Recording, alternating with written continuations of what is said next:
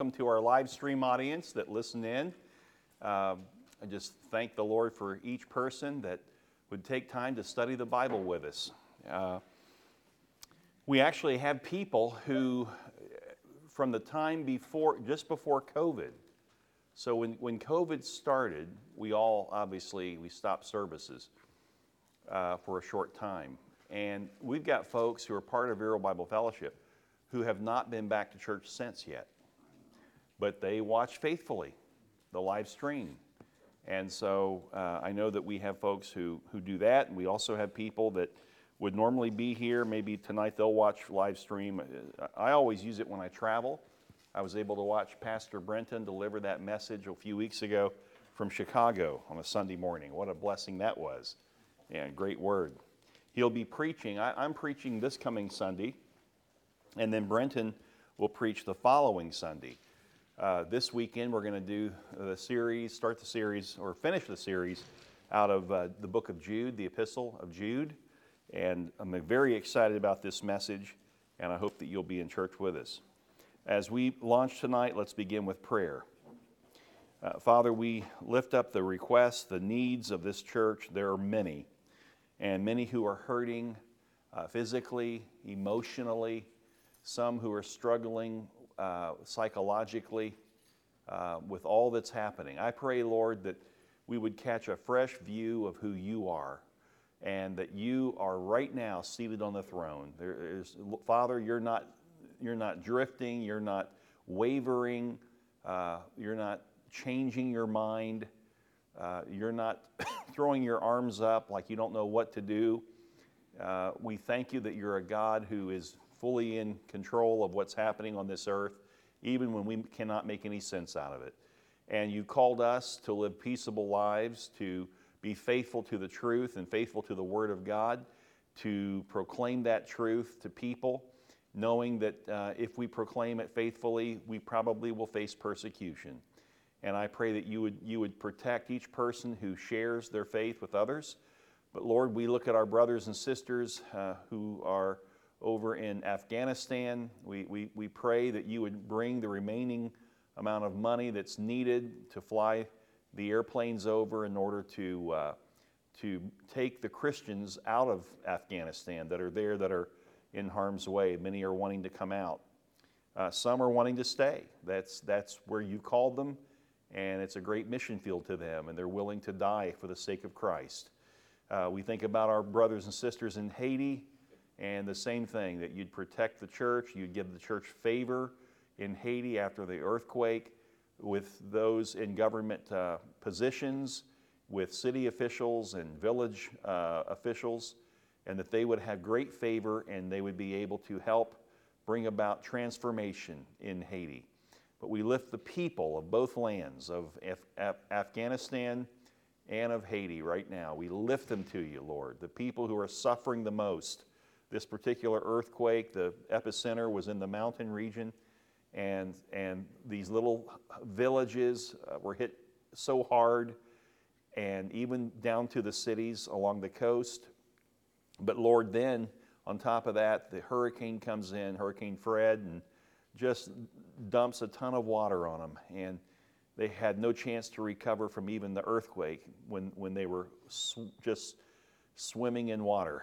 And we just pray that you would you would uh, show mercy to them, show mercy to the people of Haiti. And may the gospel go forth, Lord. We pray for the ministries, just as we pray for those who are taking the initiative to send planes over to bring people out of Afghanistan, the Christians. We pray for the same uh, efforts uh, in Haiti, for the Missionary Flights International and other groups that are taking supplies and trans.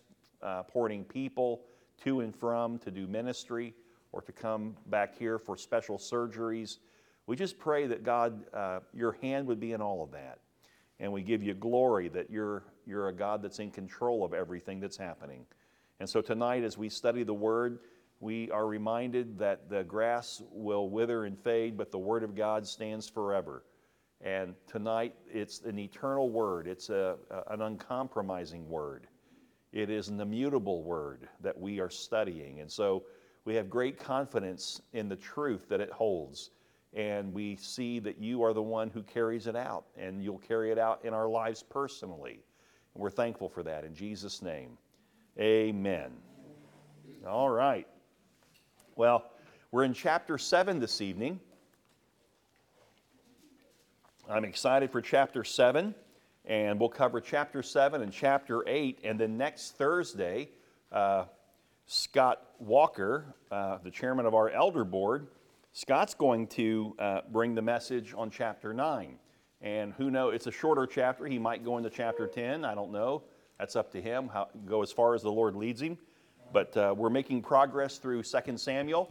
We've completed First Samuel, and tonight let's pick up at verse one in chapter seven. It says, "Now when the king lived in his house, and the Lord had given him rest from all his surrounding enemies." Notice it says that the Lord gave David rest from the enemies. It was not the king himself, it was the Lord. "And the king said to Nathan the, the, the prophet, 'See now, I dwell in a house of cedar, but the ark of God dwells in a tent.' And Nathan said to the king, uh, 'Go do all that is in your heart, for the Lord is with you.'" Uh, the first thing we'll say there is that David is expressing his desire uh, to the prophet of God, Nathan, to build a house for God. So he comes to Nathan as the prophet, and and and believing that Nathan would be able to speak uh, or respond for the Lord, that God would speak to Nathan and he'd be able to tell him whether or not he should do it. And, and, and Nathan's response was, "Do it. Do all that you set your heart to do." And probably in, in Nathan, Nathan's behalf, he's been seeing God working in David's behalf. I mean, the first verse tells you that God gave him rest from all of his surrounding enemies. So God's been working with David. So Nathan just goes ahead and assumes that God would be okay with whatever David set his heart to do for the Lord. And by the way, he's doing something for the Lord. It's not like he's going out to raise up, you know, uh, an adult bookstore in town, okay? He He's going to do something for the Lord himself. And, and so Nathan said, "Go for it." He's expressing that desire. When it speaks here of a house, building a house for God, from the time that the children of Israel were given the tabernacle as God spoke to Moses, and, and the Ark of the Covenant was kept, was built and kept in the tabernacle, that was the house that God lived in. Now, obviously, no house can contain God. This earth cannot contain God. The universe cannot contain God. No galaxy, and there's billions of them, can contain God. But God allowed the Ark of the Covenant to be the place, the, the focus of his presence. God literally would present himself to God's, to his people through Moses from the Ark of the Covenant. And we talked about it last time that the, all the tents of the Israelites in the wilderness would face the, te- the tabernacle, and then uh, Moses would enter the tabernacle, and uh, God would come down in a cloud and meet him there. And so this is really a powerful thing. Um, So David's saying, "I want to build God a house." He's been living in a tent, a tabernacle, and I want him to have a house. Nathan, is that okay? Will God be okay with that? Nathan said, "Do everything that your heart desires to do for the Lord. He's with you." Um, I believe we'll see here in just a moment, and I think before we even get there, it's necessary for us to just stop and think about how many times we've desired to do something for the Lord, and our heart was right in it. We, we, it wasn't for us. We were not wanting to do it for us. This is something I think the Lord would want. But we, we didn't wait on the Lord. We just went ahead and acted on the thing that we thought the Lord would, would love and would be good for the church and good for the people. Uh, and oftentimes we get ourselves in trouble in the church because of that. Many churches have programs and ministries that they've raised up that they never brought before the Lord, or the Lord never launched. The Lord was not in it. And so I, it'd be great if we lived in the day when we had prophets who actually spoke for the Lord. We could ask the direct question and get a direct answer. That would be pretty awesome. I got a feeling if that were the case, a lot of a lot of ministries, a lot of programs, and probably some buildings would shut down. God would say, I'm not in that. That was your job. That was your uh, your ministry, not mine. And uh, we're just prone to that. But we do it as parents. We do it as grandparents. We think that we're representing God, doing things for our grandchildren or whatever. But we don't pray first. We don't spend time letting God give us a sense of peace over what we're doing. And it's real important that we try to stay in tune or in rhythm with the Lord himself. So verse four says, but that same night, the word of the Lord came to Nathan the prophet. And here's what God said, go and tell my servant David, thus says the Lord, would you build me a house to dwell in? I have not lived in a house since the day I brought up the people of Israel from Egypt to this day, but I have been moving about in a tent for my dwelling. In all places where I have moved with all the people of Israel, I, did I speak a word with any of the judges of Israel, whom I commanded to shepherd my people Israel, saying, why have you not built me a house of cedar? Did I ever say that to the judges? Now therefore, thus you shall say to my servant David, thus says the Lord of hosts, I took you from the pasture, from following the sheep, that you should be prince over my people Israel.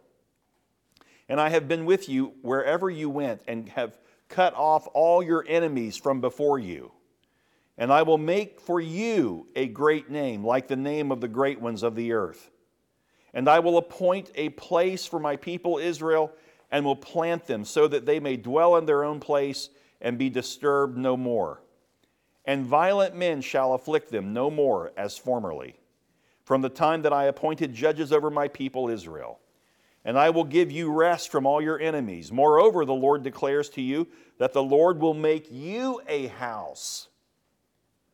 When your days are fulfilled and you lie down with your fathers, I will raise up your offspring after you. So who's the first offspring you think of after David? Solomon, right? Solomon. He says, I'm going to raise up a house for Solomon, who shall come from your body, and I will establish his kingdom. And now he says something else. He shall build a house for my name, and I will establish the throne of his kingdom forever. Question, did God establish for Solomon a kingdom forever? No, he did not. What's happening here in this word that, that God is giving to Nathan the prophet, he's going back and forth between the near future of David's heritage and offspring and the far off future, Jesus Christ, Messiah. This is the passage, when we get to verse twelve here, this is where the Davidic covenant is established. There's many covenants in the scripture. There's a covenant that God made with Noah. I'll never again, you know, uh, flood the earth. There's the Abrahamic covenant. There's the Mosaic covenant. There's various covenants that God made with Israel through their leaders. This is the Davidic, D A V I D I C, the Davidic covenant. And And this is a wonderful covenant. God has just, here's, now get the picture. David is wanting to build God a house to live in, and so he doesn't have to live in a tent, a tabernacle. And, and now he's thinking that's what I'm going to do. But now that night, God spoke to Nathan the prophet and said, "Who? Why did you speak to him and tell him to do that? I didn't say do that. Have I ever asked for a house? But tell David, I'm going to build him a house. And I'm going to build it through his offspring, those near in the future and those far off in the future. But they'll come through him." Now, if you know the story of David, of Matthew chapter one, and you get to where we learn about Jesus' heritage and his, his genealogy, we know that David, by law, is the son of David through Joseph, not because he was fathered biologically from Joseph, but by law he was Joseph's son. And so he is part of the son of David. but by blood he's the son of David through Mary. Okay? So that's very interesting. But what's, what's more important here in the text is to understand this is where the Davidic covenant is established in verse twelve and thirteen. He shall build a, when he says, when, you, when your days are fulfilled and you lie down with your fathers, I will raise up your offspring after you. He's not just speaking of Solomon. He's speaking Solomon and every other offspring all the way to Jesus Christ, Messiah. That's pretty cool. He's revealing this to David. David doesn't know it yet. He's giving this word to Nathan. Nathan's going to go back and share it with David. Now, in Acts chapter two, you might want to turn there if you'd like, at least write it down. Acts chapter two, verse thirty. Peter is giving commentary on this particular passage of Scripture where the Lord speaks to David through Nathan. And here's what Peter says in Acts chapter two, verse thirty. This was the first sermon ever preached in the church. The church had been established. Uh, uh, the, it really was born when the Holy Spirit showed up on the day of Pentecost. But there were the followers of Christ who were meeting prior to that for ten days. And so here, here now, the Holy Spirit shows up. Peter stands up in front of this great crowd of people, and he preaches this sermon. And in the sermon, he says this, Acts two thirty, being therefore a prophet, and knowing that God had sworn with an oath to him that he would set one of his descendants on his throne. So when Nathan goes back to David and tells him what God said, David knows that he is speaking of Messiah. God is going to bring Messiah through the bloodline, through the heritage, the genealogy, the offspring of David. What a glorious promise this is, church.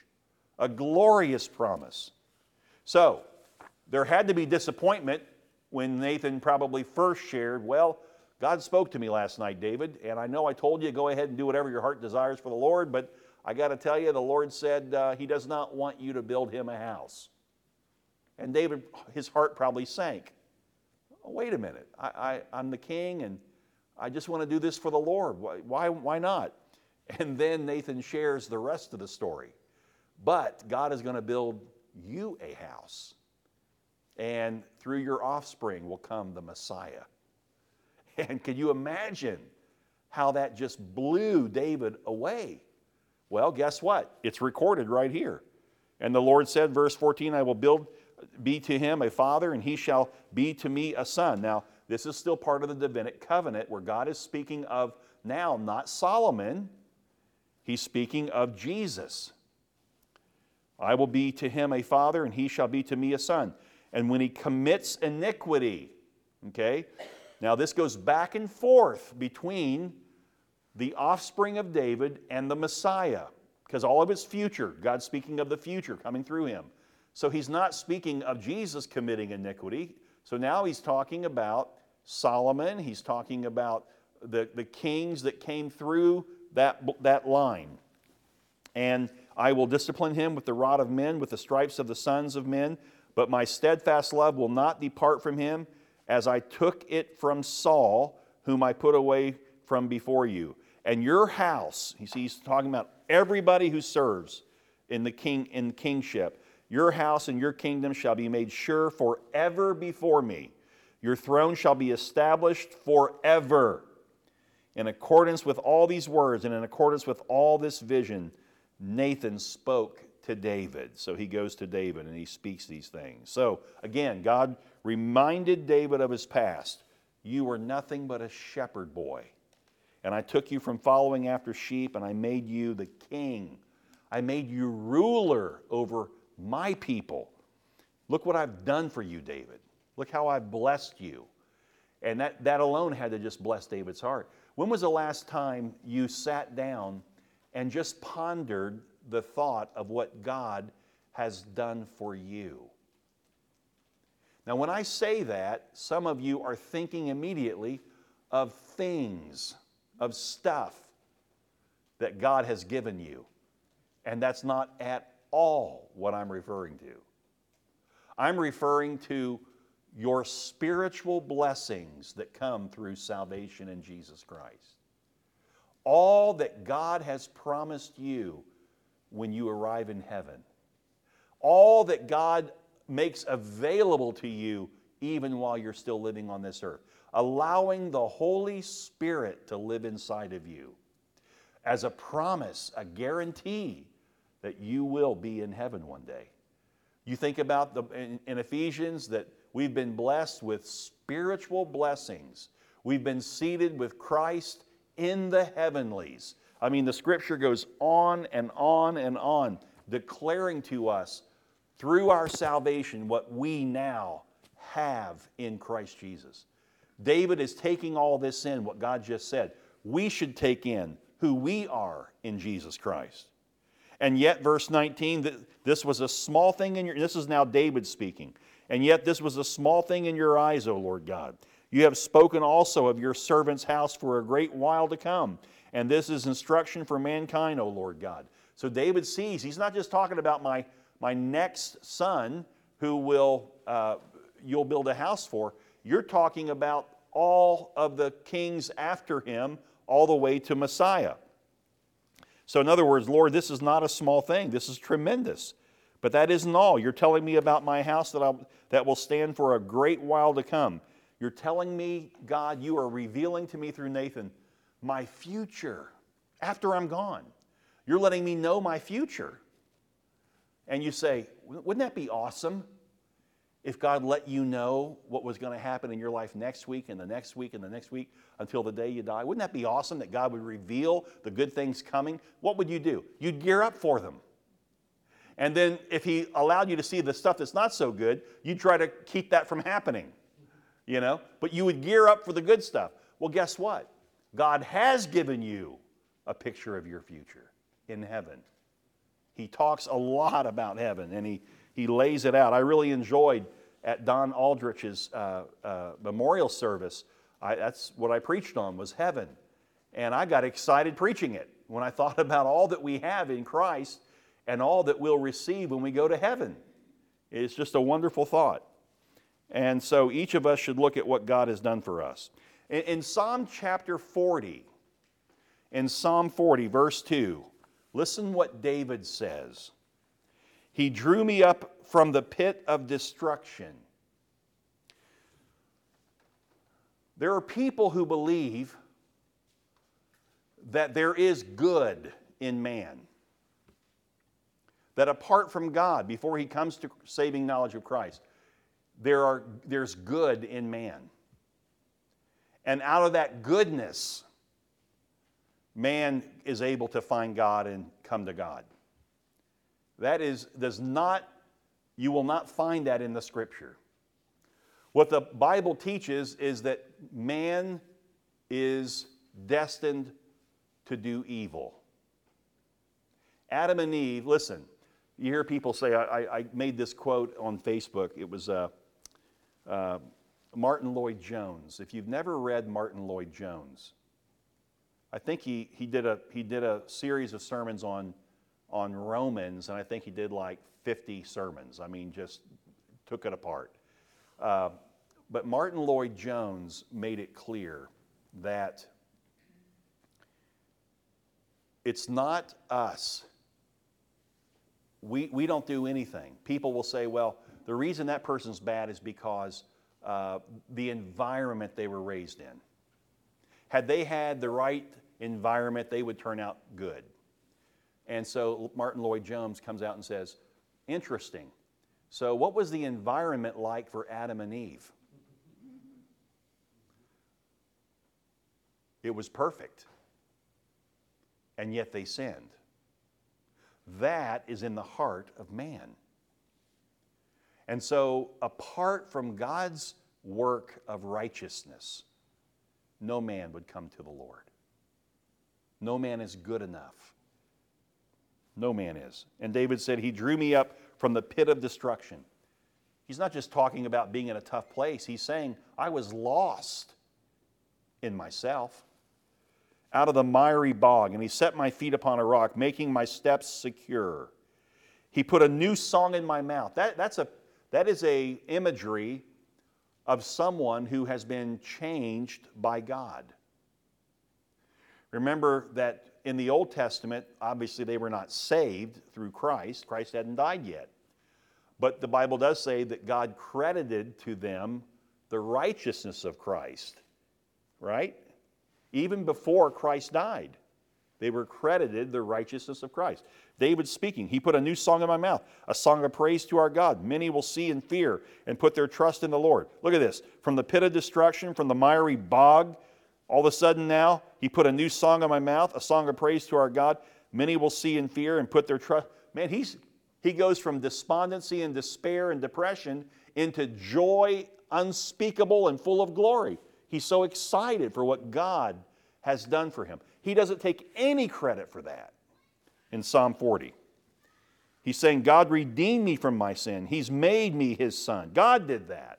In First John chapter three, in verse two, it says, Beloved, we are God's children now, and what we will, what we will be has not yet appeared. But we know that when he appears, we shall be like him. Not in the sense that you're going to be God, but you're going to know the things that Christ knows. He's going to reveal all things to you because we shall see him as he is. Right now, you know we're made in the image of God.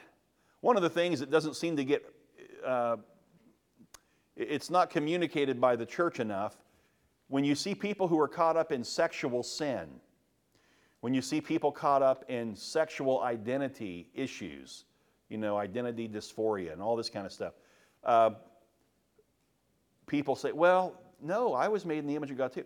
Wait a second. You got to understand, that's not the image of God.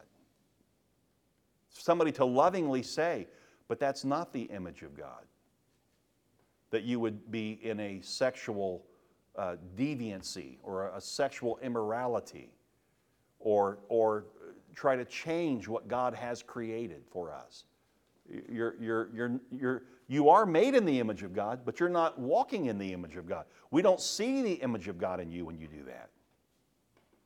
And you know, when you come, when you come to it from that angle with someone, they're not ready to hear that. But it will make them think. It will make them think. And I, I think that this is what he's saying here in First John. We shall be like him because we shall see him as he is. What a blessing that's going to be. Can you imagine what it's going to be like to see Jesus? And that he's the glorified Christ. I love in Revelation uh, around chapter four or five where, you know, there's nobody can, nobody's worthy to open the scroll, which has the title deed to the earth. And no one's worthy to open it. And there's, and John just breaks out weeping as he sees this vision. And the elder stops him and says, hang on, hang on, you're, you're going to see somebody's worthy. Well, none of us are worthy, but there's somebody worthy. And who walked up to the scroll? It was a lamb. Listen now. John said, I saw a lamb as though it were slain. A wounded, bloodied lamb came forward and opened the scroll. The only one worthy to open the scroll was the one who was able to pardon sinners. I, I just, and you're going to see him. I know there's a lot going on around us, and we can get so caught up in this world and, and the worries of this world and the pains and the sorrows, and we should care, we should engage. Absolutely. But don't lose sight of who you are. Don't lose sight of what God has already revealed to you about your future. So you can go into, we, we've got brothers and sisters in Christ who are in Afghanistan. And while there are many Christians who want to get out of there because they know what's coming, there are other Christians who say, I'm staying. This is my calling. When I signed up to be a Christian, I was a martus in the Greek. Martyr, willing to suffer a martyr's death. Why? Why would, How could they possibly take that role? Because they know what's coming. Paul knew to be absent from the body is to be present with the Lord. To live is Christ, to die is...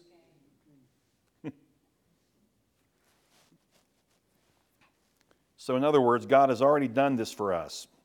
But then God gives us this, this incredible promise of, of the future, of the kingdom of God, where we, you and I will dwell with Him in righteousness, in joy, and peace, in the everlasting kingdom of God. Everlasting kingdom. Never again. You'll never again get up in the morning, go to the mirror, and see anything sagging on your body. Praise God.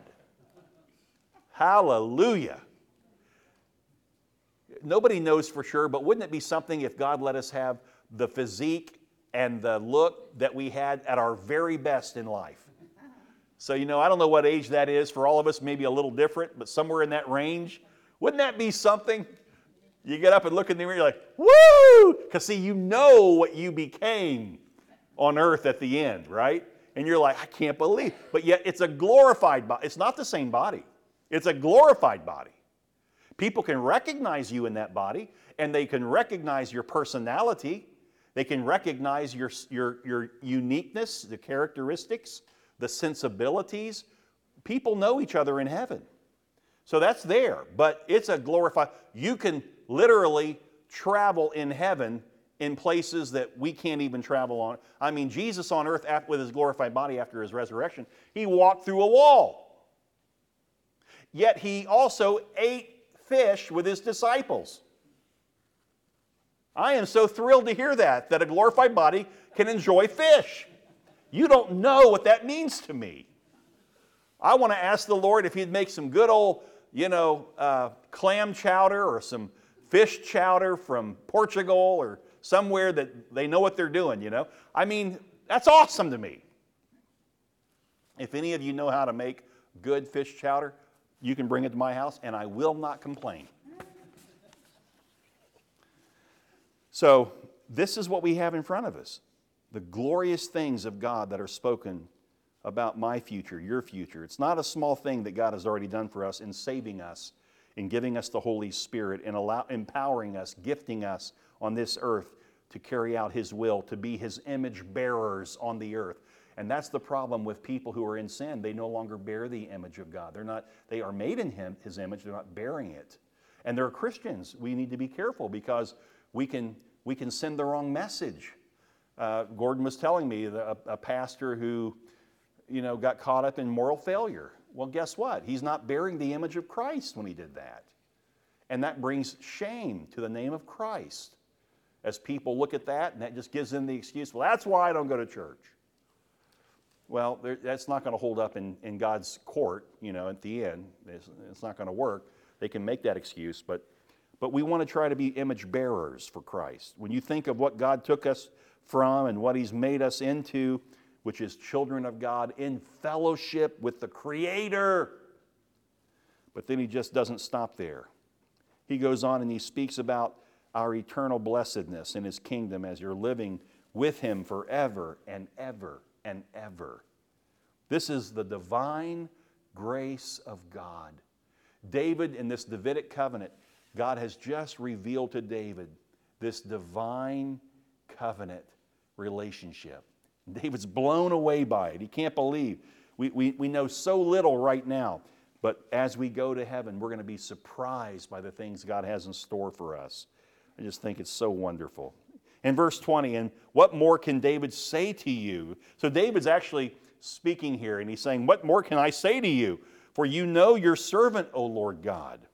And he's like speechless. Now, wait a minute. This is David who wrote the Psalms. I mean, if anybody can articulate beautifully, you know, it's an, he, when he writes, it's art. It's beautiful. And now God has just revealed to him His short-term and long-term future, that the Messiah is coming through His bloodline. He, he can't speak. This man who is a great communicator and who can write well, he, he's blown away by it. He just can't wrap his brain around it. Uh, there, and really, when you think about it, and you're like, there, there are no words to express the grace of God for you? When was the last time you personalized God's grace? We, we do a lot of talking about grace, you know, in theology and doctrine. We read scriptures about grace. But do you really stop long enough to consider what grace means to you? God's grace was for you. Paul said in Romans eight thirty-one, "What then shall we say to these things? If God is for us, who can be against us? He did not spare His own Son, but gave Him up for us all. How will He not also with Him graciously give us all things?" That's grace for you. "Who shall bring any charge against God's elect? It is God who justifies." So who's going to charge you? Who's going to come against you? Who's going to bring a charge against you? Not God. God's doing the opposite. He's justifying you. He's for you. And if God is for you, what does it matter who's against you? Amen? That's everything. In this life, right now, church, this is the stuff that we ought to be focused on. The grace of God to you. And when you think about the grace of God for you, and you are overwhelmed by what God has done for you, loving you so much, doesn't it compel you? Doesn't it, something inside rise up to want to share that grace, that love with others? That they might experience what we come to experience? One of the things that I think we have to be careful of, you know, we haven't launched uh, life groups or small groups in our church. We have men's ministry, women's ministry, and we have some. We do have some small groups, people who on their own are meeting. Uh, there's one group that meets every week. Uh, uh, there, there's the young adult group that meets every week. So there, there are groups going on. But here's the danger sometimes of, by the way, groups are worth it, okay? So when I say danger, I'm not saying we shouldn't do it because of this. I'm just saying this is what you have to guard against when you have small groups of people who gather. Maybe there's some of you who come together for accountability or for, you know, just encouraging one another. That's wonderful. But here's the danger of Christians who gather regularly for a long period of time. You start to look inward in your little group. We four... and no more. Now, no one would say that. No one in that group would think that. You just, it just happens. You stop sharing your faith. You stop inviting others. When we had small group ministry down in Palm Beach Gardens in the church that we pastored, we actually, that was the subtitle of our church. It was Church in the Gardens. We said we're, we're large enough to celebrate, small enough to care. And the large enough to celebrate spoke of a celebration gathering where four hundred people would come into a room and just, just celebrate God. And then through the week, we had small groups all over the church. And uh, and they met in homes all over the, the city. And, and that was a blessing. But we always said, always have an empty chair. Always. That's the reminder to the people in the room. It's not just about us. We had one group that met in Jupiter. And uh, that particular small group planted, I don't even know, I can't remember how many. I mean, I'm talking six, seven small groups out of that group. One of the small groups they planted was a couple who came into the, they'd never been in small group. They came into that group. They were ministered to for two and a half years, really received strong ministry. And then they moved up to Tennessee. Their job, uh, his job took him to Tennessee. Guess what they did in Tennessee? They started a group, and then they started planting groups. See, it's wonderful to think about what God's done for us. But as we think about what God's done for us, if we really are thinking about that, uh, there's something in us that gets excited about sharing it with others. We can't just contain it and hold on to it. You're going to see that same spirit in David here in just a moment. That David's not just thinking about himself. He's not just thinking about the joy of building a building for God. And when God said no, now David's in the dumps. You're going to see a different David. It's beautiful. It's beautiful. So, but but going back to this, Psalm thirty-two one. Write it down, Psalm thirty-two, one. Blessed is the one whose transgression is forgiven, whose sin is covered. Blessed is the man against whom the Lord counts no iniquity. A man is blessed who knows the Lord through salvation because God does not hold on to his sins. It's right there in the passage. Satan is constantly charging us. You're a failure. You're full of weakness. You're sinning all the time.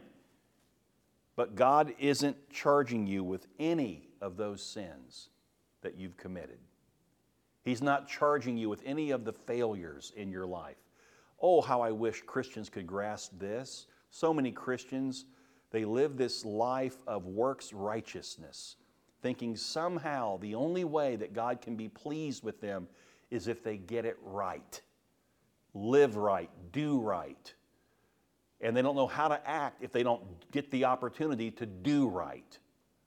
What would happen if I miss church? Oh, God forbid. I need oxygen to even think that way. They just it. Listen, that's not your God. That is not your God. Your God is not holding your sins against you. That is Satan who's doing that. He's calling you into law, into legalism, where you do things to please and honor God. You don't need to do anything to please and honor God. Jesus did. He's the only one who could please and honor God. Amen? We walk in the grace of God. Romans eight thirty-four, who is to condemn? Is it Christ Jesus who condemns? Jesus is the one who died. More than that, who was raised, who is at the right hand of God, who indeed is interceding for us. Who shall separate, who shall separate us from the love of Christ? Shall tribulation, or distress, or persecution, or famine, or nakedness, or danger, or the sword? As it is written, for your sake we are being killed all the day long. We are regarded as sheep to be slaughtered. No, in all these things, even in death, we are more than conquerors through him who loved us. For I am sure that neither death nor life, nor angels, nor rulers, nor things present, nor things to come, nor powers, nor height, nor depth, nor anything else in all creation will be able to separate us from the love of God in Christ Jesus our Lord.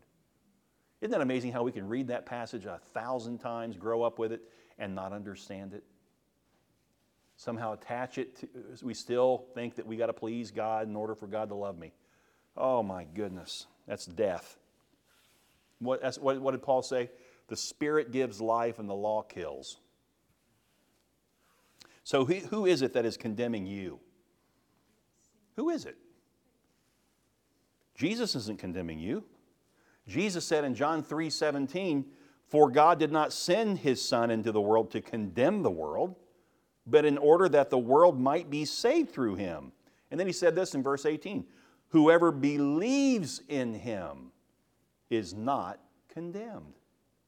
If you believe in Jesus as Savior, you're not condemned. You're, the, the pressure's off. Romans eight one, there is therefore now no condemnation for those who are in Christ Jesus, for the law of the Spirit of life has set you free in Christ Jesus from the law of sin and death. Romans eight thirty-four, going back to this passage we were looking at earlier, who is it to condemn? Christ Jesus is the one who died. More than that, who was raised, who is at the right hand of God, who indeed is interceding. He's not condemning you. He's, he's pleading before God your name, that when you sin, you, you commit an act of sin and you're thinking, oh my goodness, we'll, we'll, we'll, oh the Lord, he's, you know, bad things are going to happen now in my life. The Lord's going to bring bad things to me. And what's, what's really happening in heaven? You just sin. The Lord is up there and he says, Father, Father, what he just did, put that on my account.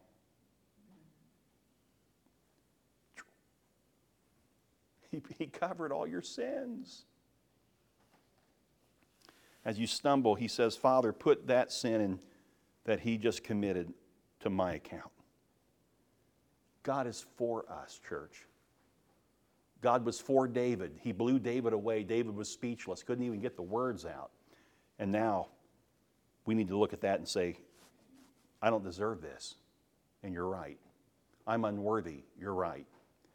But you're the one that God shows his affection and love to, in spite of the fact that you're not worthy. That's how much God loves you. So David's like, Lord, you're just too much. I, you're just blowing me away here. It'd be like going to the ocean, you know, and you're out there and surfing, and uh, the, the waves come in sets of seven, you know, seven waves, and then there's a break, and then there's more waves. And you're out there waiting for the last wave, this big wave that's coming in. And you're thinking, man, this is going to be fun. And it is. It's a great wave, and you ride it, and you're swimming back out for the next set. And you're thinking, man, there's no wave that can top that. And all of a sudden, the Lord just comes in with a bigger wave. You're like, whoa! And you ride that wave, barely hanging on, man. That wave was really powerful. And you finally paddle back out again, thinking, man, I just had two of the best rides. I won't have any more like that. And the next one is like huge, like a forty-foot wave. And you're like, oh, Lord, no, I can't handle it. It's too much. That's God's love breaking down over you, loving you. He, he desires to overwhelm you with his love. What, what's the old hymn? Lost in his love. Every day we ought to get up and get lost in the love of God. It would change how we view. I, I, I need that. And I need to be more consistent with that. Because in the mornings when I get up and have my time with God, and, and I get to that place where I just am so appreciative for the things he's done, I am a different guy than when I don't. How about you? Amen? Get lost in God's love. Get lost in it. Psalm forty-two, verse one. Here's David, this guy who's, who has the ability to just express emotion and feeling so elegantly and so beautifully. He says, as a deer pants for flowing streams, so pants my soul for you, O God. My soul thirsts for God, for the living God. When shall I come and appear before God? I love that. I, lo- I love David, man. I just, what a, what a, I can, I can get lost in those, in those Psalms. It's just beautiful.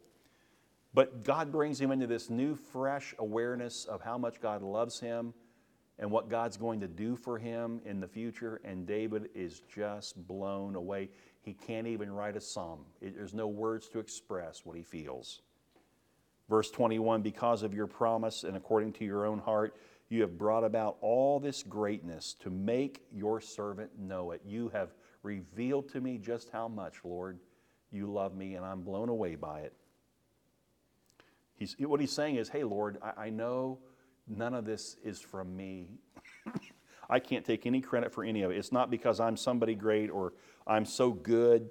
It's for your word, your namesake that you're doing this. It's for your glory that you're doing this. You're just letting me be a representative, and, and you're allowing me to, to, to serve a place in your kingdom. That's how we ought to see ourselves every day, thankful that God would allow me to serve in his kingdom. Listen, Christian, God's grace is never a reward for your goodness or righteousness. God's grace always proceeds from his heart, and for his own word's sake, he blesses you. He doesn't bless you because you're good. He blesses you because you need it. And he wants to be great in your life. And he wants to, you to be an image bearer for him. It's one of the hardest things to do, though, isn't it? It's really hard. Uh, you say, what's hard? Uh, to receive or accept grace gracefully. What happens, let me just make the point here. What happens when God just lavishes you with blessing after blessing, and you're going through this season, whatever it is, and man, it just seems like it doesn't stop, and you're like, oh my goodness, this is incredible. But then worry kicks up. When is this going to end? I know that somehow, you see, we get this wrong image of God. Somehow, God's going to balance the book here before long. Right now, you know, it's been pretty good, but the shoe's going to drop pretty soon, okay? That is not God. That is Satan lying to you. But here we are, while we're receiving these good things, and it's just lavished on us, we're almost like, Lord, um, I, I, I don't deserve that. Lord, I, somebody else needs that. I don't need... You're not, you're not receiving gracefully God's grace. That's what grace is. You don't deserve it. God just gives it to you. But when you receive it, receive it gracefully. Receive grace gracefully. Amen? Do it. When someone comes to you and they uh, are appreciating the gift that God has given you, and or they appreciate the heart that the Holy Spirit has been able to cultivate in you, and you've just done something beautiful and wonderful as a servant of Christ. You didn't do it to be heard or seen. You didn't do it for any kind of kudos, but, but somehow God used you and they see it, and they're not just bragging on you like you did it. They know the Lord did it through you. But they come to you and say, you are such a blessing. Do you realize that when you allow the Lord to use you like that, it is such a blessing to people? And you're like, oh, uh, oh, no, no, it's nothing, it's nothing. You're actually turning away a grace gift. God's saying, them coming to you is a grace gift. Receive it gracefully. It's okay to look them in the eye and say, you know, you know I, I didn't do that to be seen, but thank you for what you said. That's encouraging to me. I did it for the Lord, but thank you. Thank you. We need to thank one another. We need to encourage one another. Amen? You know what courage is? I've said it a hundred times. It's putting courage in someone. That's encouragement. Encouragement is putting courage in someone. That's a good thing. So, verse twenty-two, let's keep moving here. We spent a lot of time there, but I, I don't know, church. There are times where you get into a text and this one point just stays with you, and you can sense the Lord saying, really impress this one. People need it. And I believe that tonight. Verse twenty-two, therefore you are you are great. So how does David respond? What's the proper way to uh, show grace, uh, show grace to somebody who's given you grace? Okay, here it is. Therefore you are great, O Lord God, for there is none like you, and there is no God besides you, according to all that we have heard with our ears. And who is like you, your people Israel, the one nation on earth whom God went to redeem to be his people, making himself a name and doing for them great and awesome things by driving out before your people whom you redeem for yourself from Egypt, a nation and its gods. Okay, and that, in those two verses, how many times did David refer to what he's done? None. Who got all the glory? God. That's how you show graciousness to someone. Well, that's why I said, you know, when they say, man, I just really appreciate what God's put in you, the gifting of God. It, it's such a blessing. And you say, well, it was the Lord. But thank you. Thank you. Because that's my desire, is to be used of God. You give God all the, give it right back to God. Okay? Verse twenty-four, and you establish yourself, your people Israel, to be your people forever. You, O Lord, became their God, and now, O Lord God, confirm forever the word that you have spoken concerning your servant and concerning his house, and do as you have spoken. Verse twenty-six, look at this, and your name will be magnified forever. So here's David calling out all the things God's done in the past. So showing, being gracious. When God shows, lavishes grace on you, being gracious back is to recall what the Lord has done for you and what he's done for his people. You just want to praise him. What he's doing is worshiping God here. That's what it is. Verse twenty-seven, or, or the latter part of verse twenty-six, the Lord of hosts is God over Israel, and the house of your servant David will be established before you. For you, O Lord of hosts, the God of Israel, have made this revelation to your servant, saying, I will build you a house. Therefore your servant has found courage to pray this prayer to you. And now, O Lord God, you are God, and your words are true, and you have uh, and you have promised this good thing to your servant. Now therefore may, look at this, now may it please you to bless the house of your servant. David didn't turn back to God when God said, I'm going to build a house for you. And the Messiah's coming through. And he'd go, I'm not worthy of that. Oh, Lord, no, no, no, no, Lord. I'm not. No, look what he did. He, he just spent the whole time praising God, acknowledging all that God is and what he's done. And then he says, now, Lord, May it please you to bless the house of your servant so that it may continue forever before you. Lord, if you're wanting to bless me that way, I will receive it and I will give thanks for it. For you, O Lord God, have spoken, and with your blessing shall the house of your servant be blessed forever. He's just repeating what God said. This is not David speaking positive words over himself to try to get good things to happen to him. This is David who simply is receiving what God said. He's listening, he's receiving, and now he's, he's remembering it. He's returning it to God. Thank you, Lord, for this. Thank you. In other words, all right, God, you've said it. You're going to do it. Have at it. Do what you got to do in me. Praise God. Thank you. Amen. So David's response to that glorious promise of God, the establishing of Messiah through his offspring, is received and praise is given back to God. Now in chapter eight, we see the record of David's victories in battle against the enemy of Israel.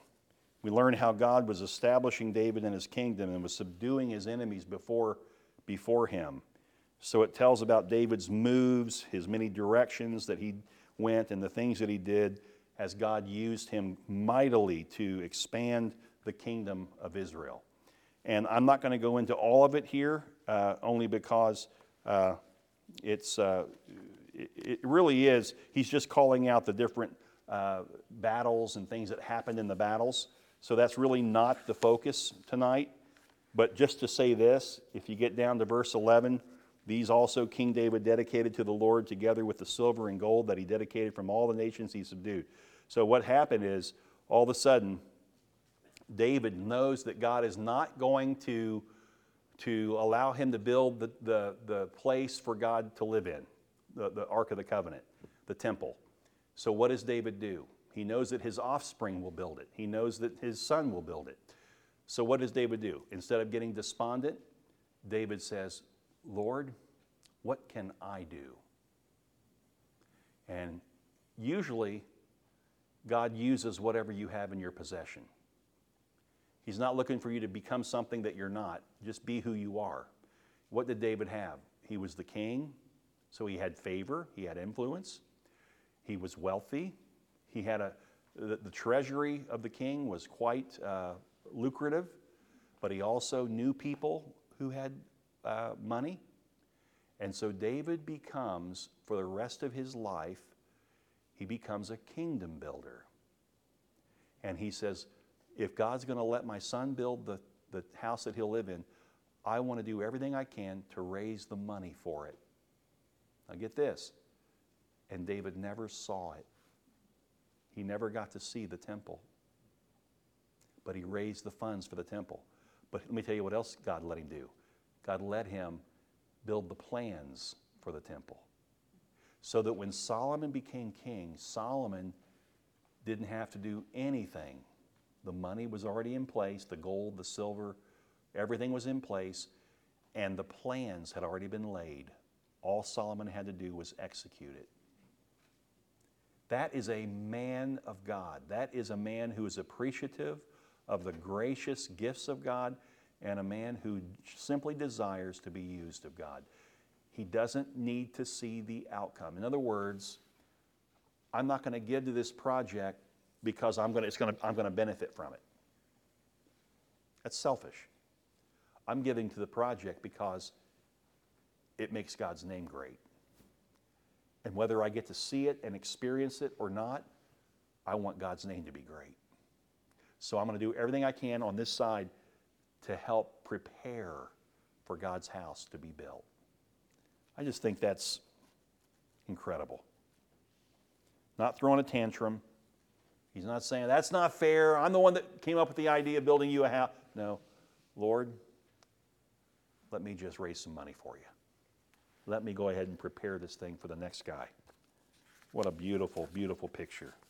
In verse twelve, from Edom, Moab, and the and so he goes into more of the battles and the victories of David.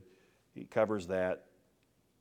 And at the end, he's telling you who these great men were that served with him in the kingdom and uh, how God used them. But uh, you have to go back, if you will, please, to verse one in chapter seven, because if you read chapter eight, You could easily think, man, these were great guys. These men, wow, what they did. You know, this is a great army. Verse one, chapter seven, when the king lived in his house and the Lord had given him rest from all his surrounding enemies. God is the one who gave the victories to David and his men. I pray we never as a church forget that.